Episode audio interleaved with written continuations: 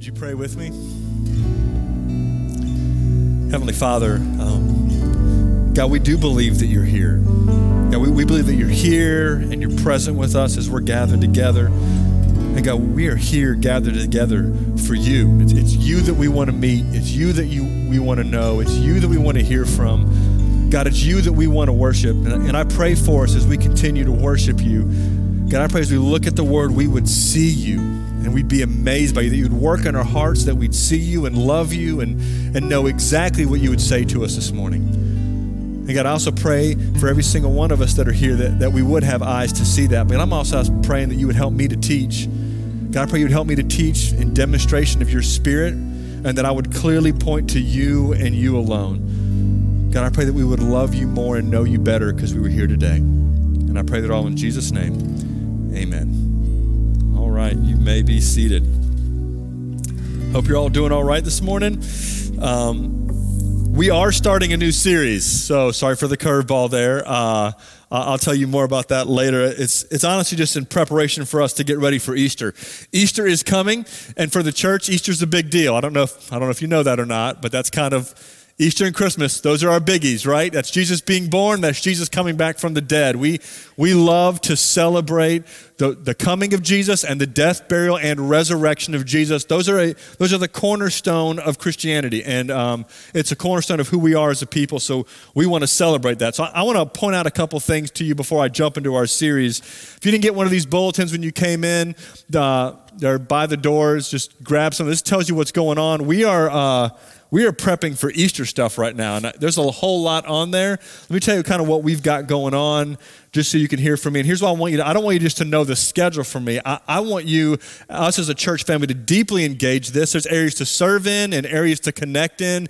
And I want to encourage us all to kind of engage that and see what God will call you to do to be a part of it. Uh, the first thing is on Thursday night, that's April 1st, not an April Fool's joke. That's just uh, Maundy, Thursday. It's what it's known. Um, we've been trying to think how to get together as a church in the middle of COVID. And so here's what we're doing uh, we're going to do dinner on the grounds. It, it would really help us if you would pre register at that webpage so we know how much food to get. We're going to get fried chicken and some other stuff like that. And we're not going to pack into the cafeteria. We've got tons of space outside. So we're doing a good old fashioned picnic on the football field. So you need to bring a blanket. Pray it doesn't rain, okay? Well, let's just go ahead and say that. Uh, so as you register, there's also a spot to register. If you can't sit on the ground, we'll have some tables and chairs out there for people who can't get, get down. We don't want anyone getting stuck on the ground. Um, I, don't, I don't want anyone getting hurt. So just, we're going to spread out all over the football field. We're going to eat dinner together, and then we'll have a time where we do the Lord's Supper and communion together. And that's exactly the, the pace that Jesus did it. It was Thursday night when he had the Last Supper with the disciples, and we want to remember that. Friday morning, that's the morning that Jesus would have gotten crucified. We're going to gather together. We're going to open up the sanctuary for a time of prayer from like 6.30 in the morning till, is it 6.30? 6.30 a.m. to 1.30 p.m. Uh, you don't have to be here the whole time. It's just, you can drop in before work. Uh, after you drop the kids off at school, on your lunch break, we're going to open up this space for us to have a time of prayer where you can come in, spend time in prayer. Our, our pastors will be around if you need to pray with someone as well. And then Saturday, and this one I'm really excited about as well, we're going to do an Easter egg hunt. Uh, we think our community, I, I, think families would love an opportunity to get out and have some kind of good memories. And there are very few places in Tallahassee that have the facilities that we have. Like we can, we got three, four fields. We can go all over the place. So um, we need help. Okay, that's why you see like Easter eggs in the back, and um, we need help setting up. There's tons of places to sign up, and then we're doing our sunrise service at Cully's on Timber Lane, and then our regular Easter service here at 10 a.m. That's a lot on that one weekend. Here's what I want you to know. Two things. One, we want you to participate in serving and being a part of this wherever you can. We really do need your help.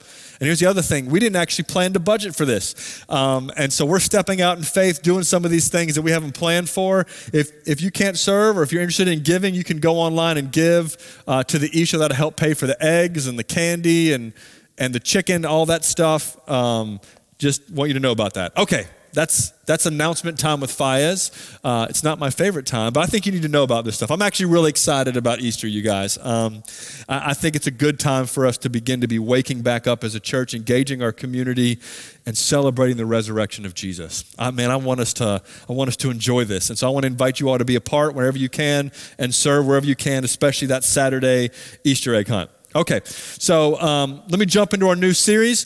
We've been in Titus for a while. We finished chapter one last week, and uh, we're starting a new series called Behold the King. Um, there should be some cool line picture up there. Um, I'm pretty pumped about that line picture. Uh, it's the little things in life that make me happy. Uh, here's what we're doing. Because Easter is so significant, we don't want to just prep for Easter with a bunch of activity. I, I want us to focus on who Jesus is coming up to Easter.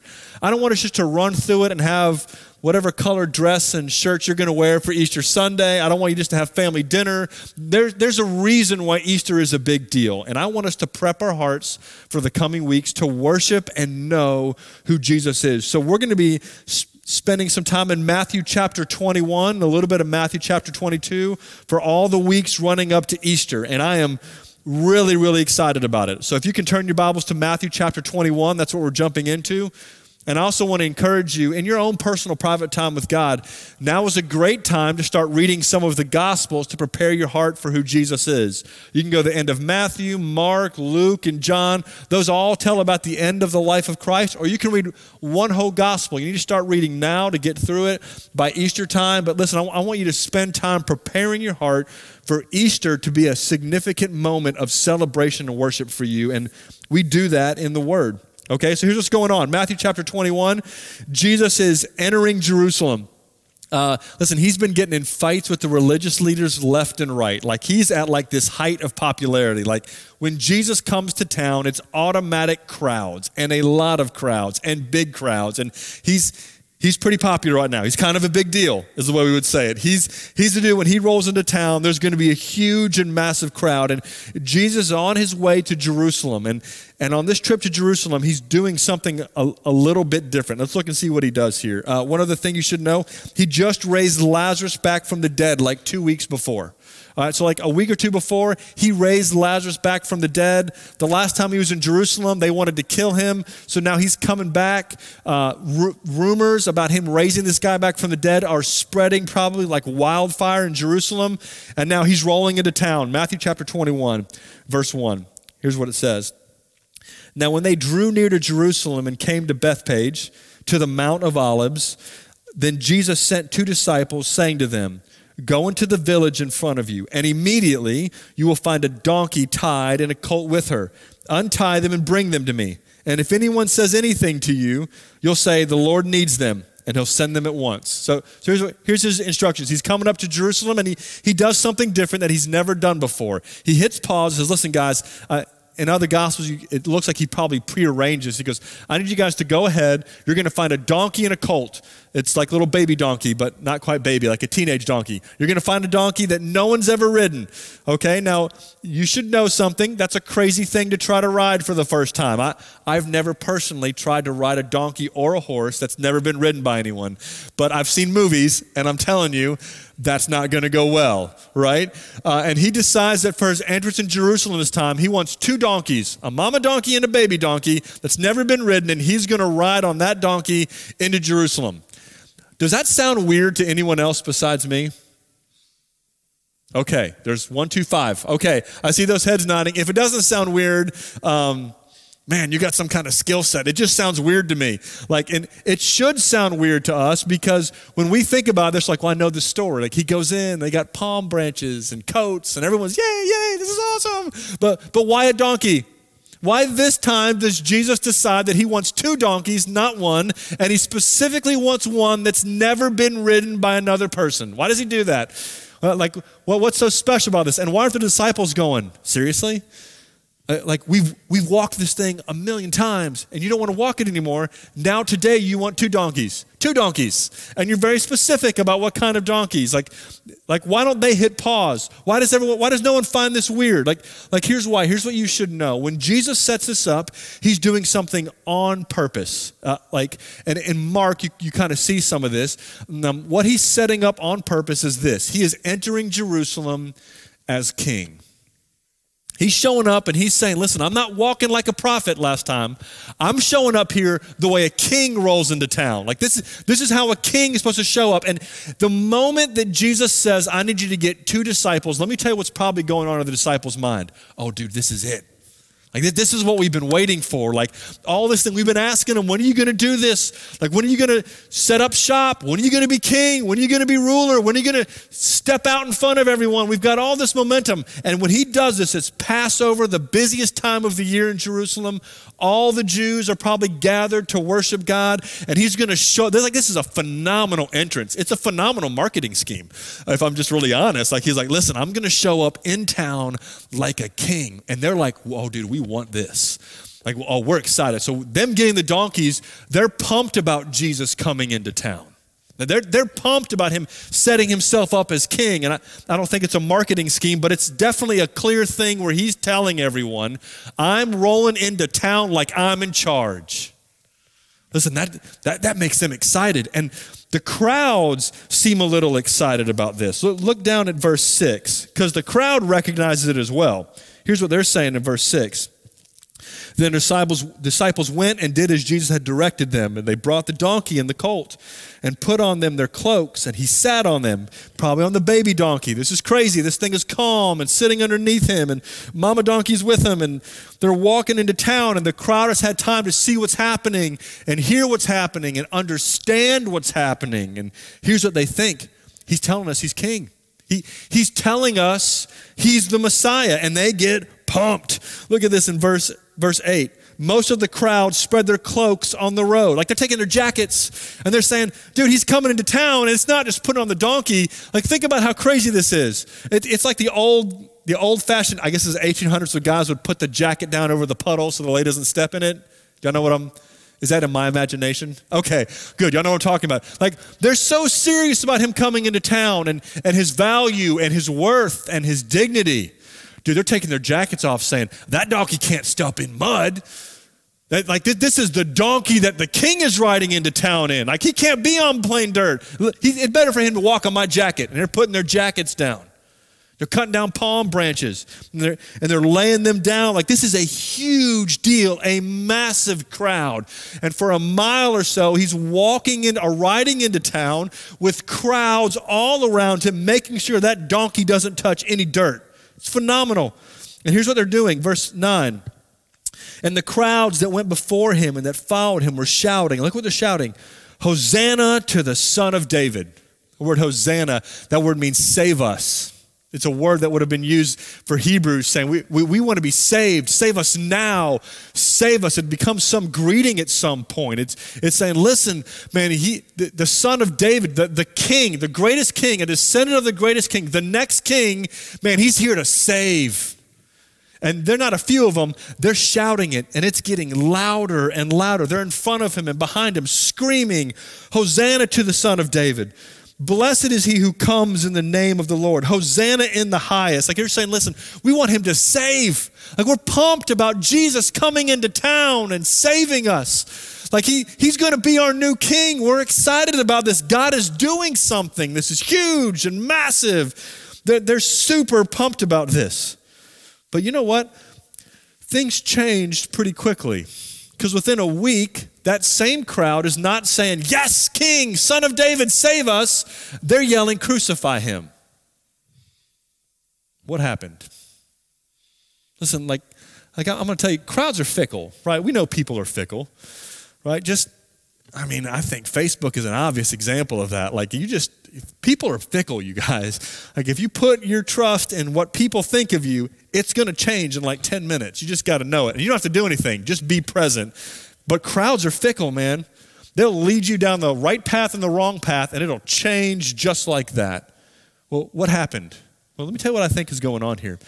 When they see Jesus rolling into town like he's king, they know what they think that means. You know what they think that means? He's about to set up shop.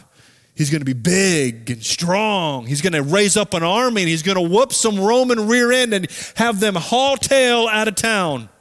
Like it's going to be awesome. He's going to put the people of Israel back on the map. He's going to set up a real kingdom with castles and armies, and no one's going to be able to stand against him. Like, we're going to be great again.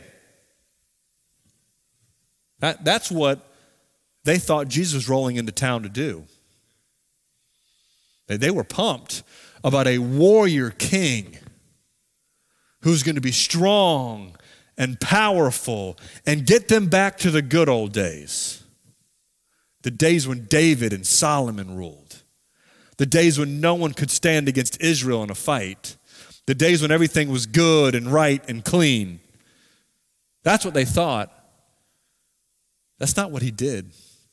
Let me show you. Look at Look at the couple verses I skipped there. Matthew chapter 21, verse 4, because they've got this thing about what they think Jesus is doing, but Jesus is coming in in a different way. He's got a different agenda. Look at what it says here, verse 4. This took place to fulfill what was spoken by the prophets, saying, and so this is all prophecy. He's quoting Zechariah 9. Here's what it says Say to the daughter of Zion, Behold, your king is coming to you. And look at this description. Humble, not mighty, not strong, not a warrior.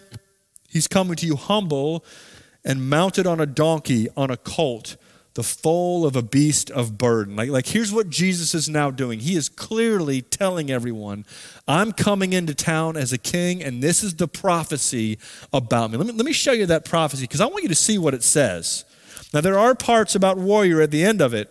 Let me show you what it says at the very beginning. Look at Zechariah chapter 9. Now, listen, it's going to be hard to find Zechariah. That's not normally a book. We just flip back to the Old Testament. If you can't find it, we'll put it on the screen. But Zechariah chapter 9. Look at, look at verse 9 here. It says, Rejoice greatly, O daughter of Zion. Shout aloud, O daughter of Jerusalem. Behold, your king is coming to you. Righteous and having salvation is he, humble and mounted on a donkey, on a colt, the foal of a donkey. You see that? He's saying that this is what I'm talking about. I'm your king. I'm rolling into town and I'm coming with salvation and righteousness and I'm coming humble and I'm coming in this way. I'm on a donkey, a foal of a donkey. That's how I'm rolling into town as king. Now, now look at what he says he's going to do.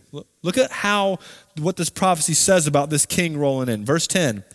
I will cut off the chariot from Ephraim and the war horse from Jerusalem and the battle bow shall be cut off Look, so here's what he's saying You're not going to have war instruments anymore. And he shall speak peace to the nations. He's not running Rome out of town. The prophecy said the king's going to roll in humbly and he's going to end war and he's bringing peace. He's speaking peace to the nations and he shall, his rule shall be from sea to sea, from the river to the ends of the earth. He's going to rule everywhere. Verse 11, as for you also, because of the blood of my covenant with you, look what he says he's going to do. I will set your prisoners free from the waterless pit. Here's what he's saying He's going to come humbly, he's going to bring peace, he's going to set prisoners free. Like he's, he's going to help the oppressed. Here's what, he's saying is listen, there's prisoners that are going to be set free. The oppressed, are they're going to get like relieved from their oppression. The rule of this king that's prophesied is one of humility, peace, and restoration. It isn't war. It isn't whooping Rome's rear end. It's not getting back to the glory days. It's peace. Verse 12 Return to your stronghold, O prisoners of hope. Today I declare that I will restore to you double. Is listen, you people who have been in prison, like listen, you're I'm going to give you hope and I'm going to restore what you lost, double what you lost. That, that's the promise that this king was having. And here's what Israel wanted. Here's what they knew. Here's what this crowd knew. We want a king to get Rome out, to get us back in charge, and to make Israel great again. And he showed up saying, I'm bringing peace. I'm, I'm bringing restoration. I'm, I'm proclaiming peace to all the nations, not just the Jews. Listen, I, I want to let you know You, you got to hear this.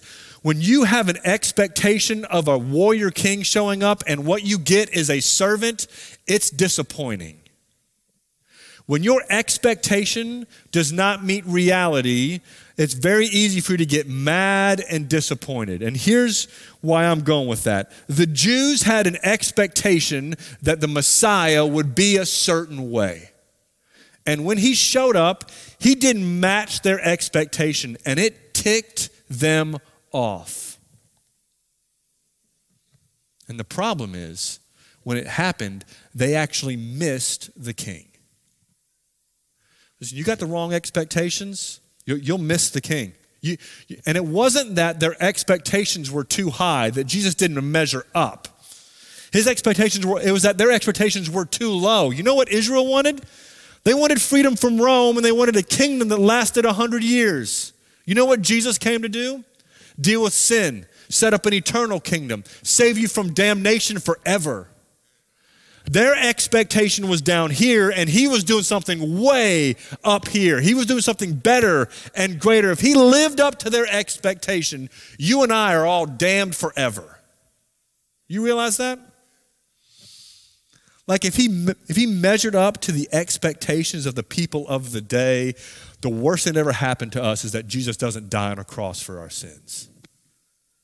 He knew what was best, and he decided as king he was going to roll into town and he was going to do that. And I want you to hear this. There's some people, they got this expectation of Jesus. They want Jesus to make them rich. Some people's expectation is that Jesus will make you comfortable, or that Jesus will make life easy, or that Jesus will keep all your traditions or that Jesus will let you be hip and trendy, or that Jesus doesn't care about sexual sin, or that Jesus only cares about sexual sin. Some people want Jesus that is American. Some people want Jesus to be Republican. Some people want Jesus to be Democrat. He's not any of those things. And when the king rolls into town, he rolls in as he is. And our job is not to make him fit into our box. Our job is to see who he is and love it and accept it and let Him decide what He's gonna be about. Let Him decide what's important. Let Him decide how He wants things to be. And listen, we will reinvent Jesus if He doesn't meet our expectations, or we will reject Him. And we need to humbly let Him be who He is and accept it. Listen, Jesus wasn't nervous about Donald Trump being in the White House for the last four years. Jesus isn't nervous about Joe Biden being in the White House for the next four years. Jesus isn't nervous about what Congress does. He's not nervous about what laws they pass or what laws they don't pass. He's not sweating that some Supreme Court's going to pass a law and make a verdict that he doesn't like. He doesn't care if, if America's financial thing is crashing or not because America's not the center of God's universe. Let me tell you what he's about. He's about him being king, and it doesn't matter. Listen to me. It doesn't matter what happens in our government and in the world around us, he is still king. And here's why I need to say that. Some of us, man, we, we've lost ourselves in the chaos of what's been happening in our country, not just for the last year, but for a while. But it was really serious in the last year, wasn't it? Like we're sitting here saying, man, this is awful. And maybe everything is burning down. I don't know. But even if it burns down, here's what I want you to hear Jesus is still on the throne. And what I want you to do when you start losing yourself and you start seeing all the horrible news on whatever's happening on the TV, when you feel things getting rattled, when you see stupid laws being passed and crazy politicians and lunatic judges, like, listen, I need to take a deep breath and remember that Jesus is still king. And it doesn't matter what anyone does, you can't change that. They can't. And the, the, op- the option we have is when Jesus' rule gets set up, either we will submit to that rule or we'll be crushed by it. That, that's the way it works with Jesus. Man, he's in charge. And listen, I, I, get it. Things are crazy. It's frustrating. I see all sorts of stuff that frustrates me. But sometimes we lose the fact that even though things are crazy, Jesus is still in charge. Don't lose that. When the world shakes around you, I want you to remember that Jesus. I'm not saying these things don't matter. I'm saying we need to remember and ground ourselves in the fact that Jesus is king and he can handle this. Listen, I, I, and maybe for you, politics isn't the thing that rattles you. Maybe it's not. Maybe it's, you name it, whatever makes you anxious. You're nervous about your future. You're nervous about your kids. You're nervous about whether or not you'll have a job when you graduate college. You're nervous about five million things. I want you to hear this loud and clear. Jesus is in charge and he can meet all of your needs. That's what he says he's going to do. He, he shows up and he does what he says he's going to do at the right time. Now, listen, that's not the main point that I want to get to because I think the crowds want a warrior king. Jesus shows up as a humble servant king. They want him to whoop Roman rear ends, and his decision is I'm going to be crucified by the Romans. It wasn't what they expected, and they missed him because of it. And I want you to see what this king that brings peace does. Because in case you think that's all hugs and flowers, look at what he does first thing out of the gate. I love it. He doesn't walk in and have a little kumbaya moment. He goes one place. He doesn't go to the Roman castle. He doesn't go to the house of the religious leaders. He goes straight to the temple. Here's what he does. I love it, man. Listen, Jesus, the thing I love about Jesus is he will literally blow things up he will, he will take your paradigm and he will wreck it all day long. Look at verse 12. And Jesus entered the temple, and look at what he does. And he drove out all who sold and bought in the temple, and he overturned the tables of the money changers and the seats of those who sold pigeons. And he said to them, It's written, My house shall be called a house of prayer, but you make it a den of robbers. Listen, I, th- this is crazy. So here he says, I'm coming and I'm bringing peace. They want a warrior, right? Who's the first Roman that's going to get kicked in the teeth when Jesus comes into town? That's what they want. They want freedom from oppressors. And he walks into town, he goes to the temple, and the first person that gets kicked in the teeth is people selling stuff in the temple. He, he goes to town on the religious establishment. Why? What's he doing there? Listen, I'm going to give you a little history lesson. Do y'all mind history? Okay, good. I'm glad, and I'm glad you answered. Y'all are learning. So proud of you. Listen, you got to know how this is set up. Okay, so here's how the temple worked. The temple, the further you go in the temple, the holier it gets, the more exclusive it gets. At the very deepest part of the temple is called a place called the Holy of Holies. That's a place that only one priest could go in once a year. And the further out you got from there, the less restrictive it got. So as you got out, there's an area that only the priest can go. You got to be a priest to walk into here, and you got to be a good priest. Then you step a little bit further out, and that's where the Jewish men could go, the men who were clean. Then you take another step out, and that's where the Jewish men and women could go. Then you take another step out, as far away as you can get from the Holy of Holies and still be in the temple. That's a place called the Court of the Gentiles. That's where you and me could hang out. All right, that's as close as we were allowed to get. Like it, you couldn't get any closer. That was the area that you were allowed to pray and try to encounter God. That, that was the area of all the people who might have sicknesses and diseases that weren't welcomed into, into the inner places of the sanctuary. That was the places for people who weren't born Jewish. They were born of a different nationality. They were kind of the leftovers. Like, man, sorry for you. Wish you would have been born a Jew, but we'll give you a little niche over here where you can pray, but you'll never, you'll never get past that niche. Maybe God will be nice to you one day if you stop eating bacon and pork and change the way you dress and get circumcised. Maybe He'll be nice to you if you follow all the rules, but that's as close as you will ever get. And you know what happened in that area? The, the, the, religious leadership decided, you know what? We want to make it easier for our people to worship, more convenient for the Jews. And they set up in that outer court of the Gentiles, the place where everyone else was allowed to worship, the place where the outcasts were allowed to worship. They set up a place for everyone to show up and to buy their sacrifices, their pigeons, their, their cattle, their sheep. They bought all that stuff, the place where they would get their money that they needed to be converted for the temple tax and for worshiping God. You couldn't just swipe a debit card or drop a check in the giving box. It had to be a certain type of currency for you to worship God in there. You had to get it changed over from your your money to their money. And in the middle of that area where they were supposed to worship, they set up this bazaar, this ancient marketplace. Think about that. Anybody here ever been overseas and been to a marketplace in a third world country? That smell awesome?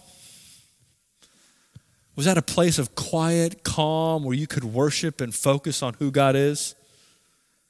Listen, if you got sheep and cattle and bargaining and people trading stuff and smells all over the place, you, what do you think that says to you about your worship experience and encountering God?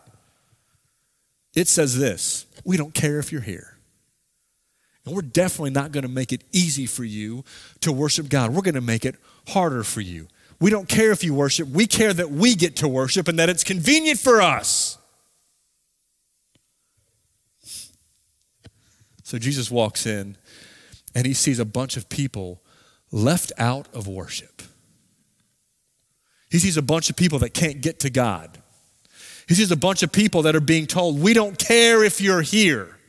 He sees the outcast are unwelcomed in his house. He says, I ain't having none of it.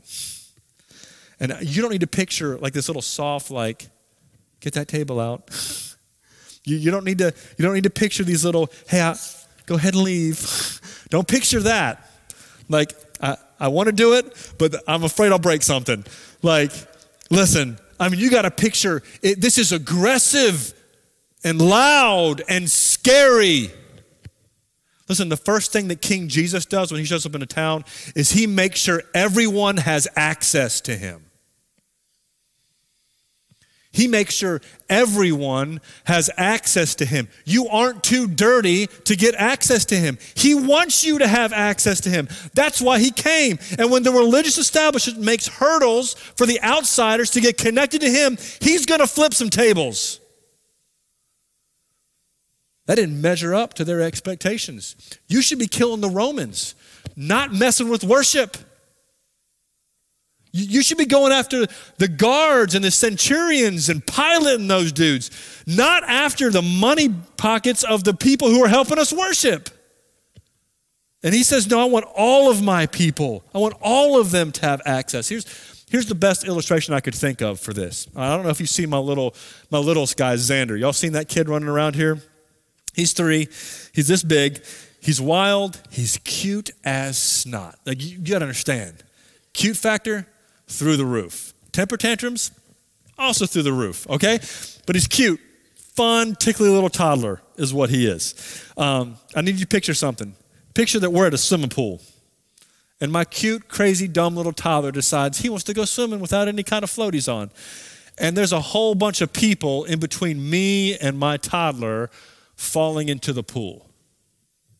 I, I maybe I'm at your house and you got nice furniture out there I don't know why you have nice furniture by the pool. Maybe that's just how you roll. With a nice little vase that you really love that is from your great great grandmother. You just, you love it. I don't know. But I'm at your house and, and my toddler is there and, and you've got a way of doing things. The moment he falls in the pool, you better pray that you don't have anything valuable in between me and that pool. Because what am I going to do as a dad? I'm going to flip every table and chair. I'm going to break my back jumping over things to get my son out of the pool so he doesn't drown.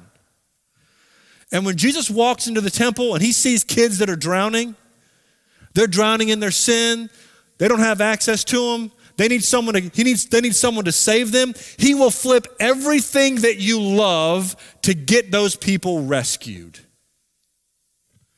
Church, that's, that's the heart of our King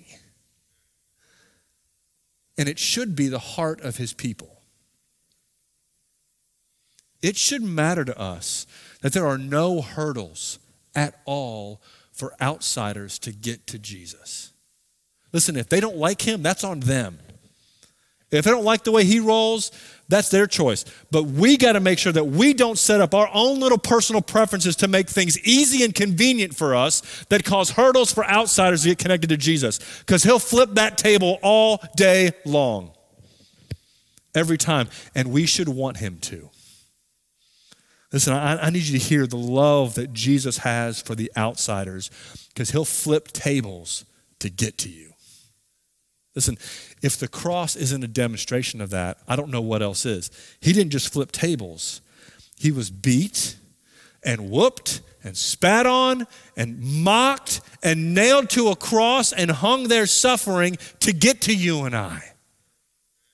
That's significant love. And I hope you feel the love that Jesus has, that he will go through everything to save the outsider. That's who we are. We're people who are outsiders. Listen, here's what drives me nuts about this. What drives me nuts about this is we have this king who wants to get to outsiders, and churches, let me go, let me say churches in Tallahassee. Can I be that specific? I don't, yeah, I'll say this. I can say this as a matter of fact. Churches in Tallahassee are focused about politics, worship music, programs. Listen, I can name 15 million things that we get focused on, and we're not focused on the fact that our king wants the outsiders to get in. We're fighting and spending energy on all sorts of stuff. There's a mission that He gave us, and we're either distracted or disobedient. I don't know which one it is, but our King wants the outsiders to get a chance to get in, and we have to be about that. No more of the distraction and the disobedience when it comes to the mission in Tallahassee. Not at North Florida. We're not going to do it, right? Oh, come on, man. You got to you got to convince me. Well, uh, are we going to be distracted and disobedient about the mission? No. Are we going to let hurdles be in the way of the unreached and outsiders getting to Jesus? Are we going to do whatever it takes to make it easy for people who need to be saved to meet him? Yes, that's what, listen, that was still weak. I, I, get it. It's okay. You're nervous to say things out loud. Like, what if you said the wrong answer? I should have made all the answers yes. That would have been easier, but I didn't. But thank you for at least acknowledging it. Listen, church, that, that's what we're going to get after because that's what our king got after when he came. That's what Easter is about. It's about a God that wanted the unreached, he wanted the lost, he wanted the broken, he wanted the needy. He wanted us in our worst state. He didn't say clean yourself up. He didn't say make yourself pretty. He said, man, I, w- I, I would want you, but you kind of stink. He said, I see you covered filth and all, and you're the one that I want. That's good news. He says, good news for me. But here's what else he did. Look what else. Look at verse 14. It's, it's not just that he flips these tables and goes crazy to make sure those outcasts get access. Look what he says in verse 14. And the blind and the lame came to him in the temple, and he healed them. So, so you need to picture this. These blind and lame are the same people. They can't get any further in. And there's a line of them lining up. You know what he's doing? They're, they're just lined up. It's, it's their lucky day, man. They've all won the lottery. You're lame, boom, you're healed. Come on in. You're blind, boom, you're healed. You're crippled, boom, you're healed. I guess lame and crippled would be the same thing, but you're deaf, boom, you're healed. Like whatever deformity, brokenness, physical ailment you've got, just line up and I'm healing you and getting you in. He's just healing them one at a time. Listen, you need to hear this. He's not just healing them, He's cleaning them and giving them access to God. Like these are the religious that are probably Jews, but they're outsiders because they're just broken. These aren't the Gentile outsiders, these are the, Jewish outsiders. And now they've got access to God. He lets them go all the way in, man. It's, it's not just those who are outside, it's those who are broken and on the inside. You don't have to get here and be perfect. Man, he wants you and he wants to change you and he wants to give you access. That's what the church is about. It's a place for the sick to meet Jesus. Man, so here's what he does. And, and here's what I love about this. You see him getting going. He's, he's got this list. Look at verse 15. I want you to see how the religious are responding to this. Because here's what he's done he's coming to town like a king, because he is a king. He goes in, he, he cleans up worship. This is the second time he's done it, so they're kind of agitated about it. And now he's got this line of people. They're getting healed, and they walk up. They see him healing people. Eh, now, now listen what happens. Verse 15, but when the chief priests and the scribes saw the wonderful things that he did, okay, they're watching him heal people, and it's amazing. How should you respond to watching that happen in front of you over and over? And I mean, the line is out the door and it's getting smaller. And it's, he's not batting 90%, he's batting 100%. Every single one that shows up is healed and they move on. How should you respond? Do you believe in God? Your religion, it's not some scandal. Think the televangelist. Think about the real deal standing there, right? How should you respond? Should you be happy? Man, you should be, you'd be like, man, that was church today, right? like we're going to Sonny's after this. Like I just had, I just saw church, man. There were people getting healed. Jesus shows up. Tables got flipped over. I saw church happen today. That's that's what should be going on in us. We should be thrilled about it. I can't wait till the next time Jesus comes to church and there's a line of people getting. I can't wait for that. It's church. It was amazing. That's exactly what God is like. Man, I'm so glad we saw the power of God today. Maybe you haven't liked Jesus up to this point and you see him healing those people. You think maybe you reconsider your opinion of Jesus at that moment? Like, man, I'm, I'm literally watching him heal people right in front of me. Oh, man. That's, that's not fake, it's real. Maybe I'm wrong. You, you, maybe the religious leaders who are supposed to know God and His Word should be asking, hey, maybe we're missing something here. But you know how they respond? Oh, shouldn't have done that. Okay. You know how they respond? Let me read it to you. They see the wonderful things that he did. Verse 15. And they hear the kids crying out in the temple. Little guys running around. They're crying out. They don't feel embarrassed to answer the questions out loud. They don't have inhibitions. They don't have whatever it is. They're just, it's simple. Here's Jesus. He says he's king. He's healing people. And I'm happy about it because I'm just a kid. It's, I, this is obvious. A little kid can figure it out. A little kid knows he can sit there and they're dancing around Jesus saying, Hosanna to the, to the Son of David. They're like, the king's here to save, the king's here to save, the king is saving. And they're being little kids dancing around, loving life.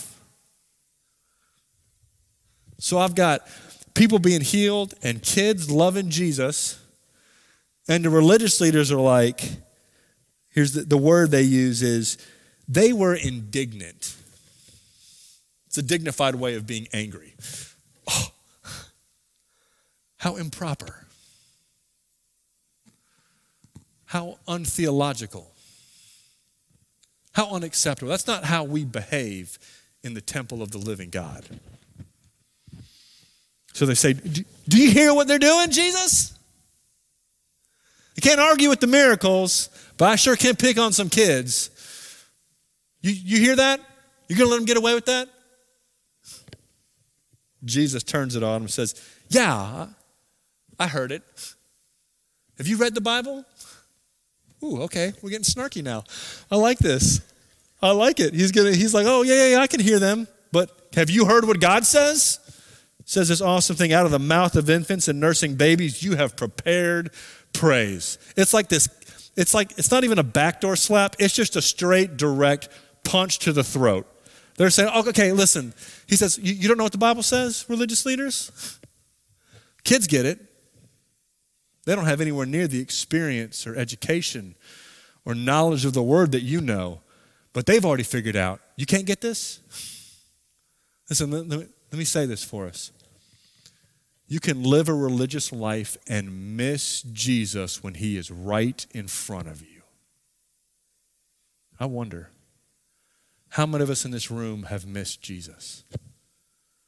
How many of us, for all the religiousness that we've been involved in, for all the programs that we've served in, for all the things that we've done, how many of us have missed the real encounter with the living King Jesus?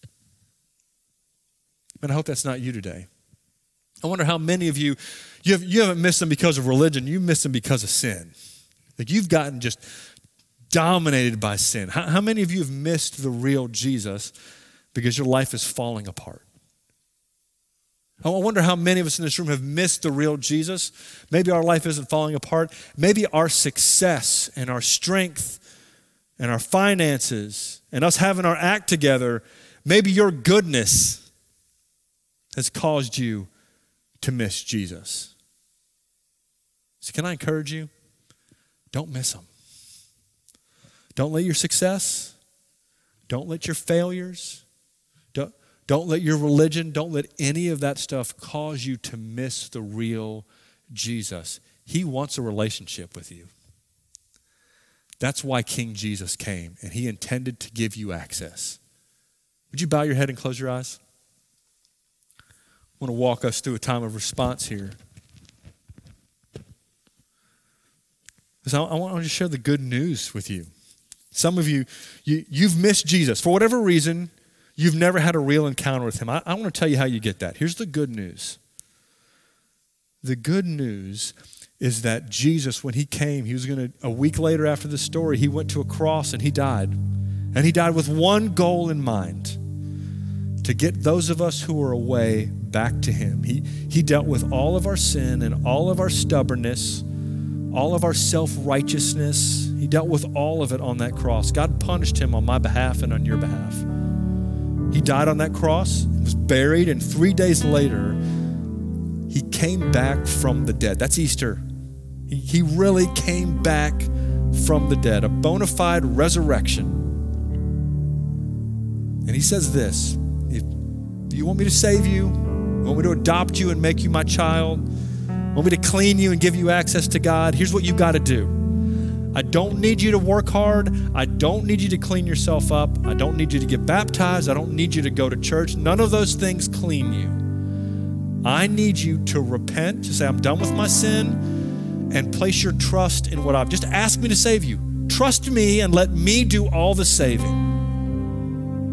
That's it. If you've never done that, I just want to encourage you right there in your seat. Would you ask Jesus to save you?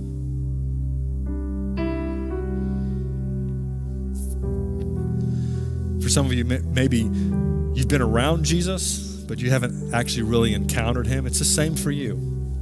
It's the same for the most broken person and the cleanest person. We all need Jesus to save us just as much, and it's done in the same way. Listen, for, for some of you, you've been saved, but, but you've been busy. You've been busy for Jesus and you've missed him. Listen, would you just confess, God, I've been busy and I just, I don't want to miss you anymore.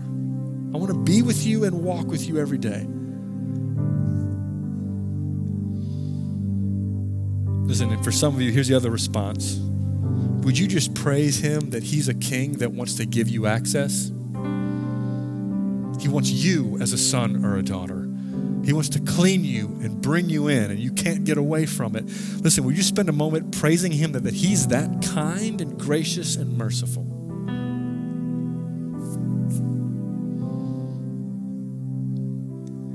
Heavenly Father, God, you see our hearts. You always have, you always will. And God, I pray that as we prepare our hearts for Easter, that we would look at you and we would see you as an awesome King and we would see you as a king that comes to give us access and to clean us and to make us sons and daughters. And God, I'm praying you would make us a people that would not miss you for all our activity, all our goodness, all our religion, all our sin. God, don't let us miss you. I pray to be a people that would really meet you, the real Jesus. And I pray it all in Jesus' name. Amen.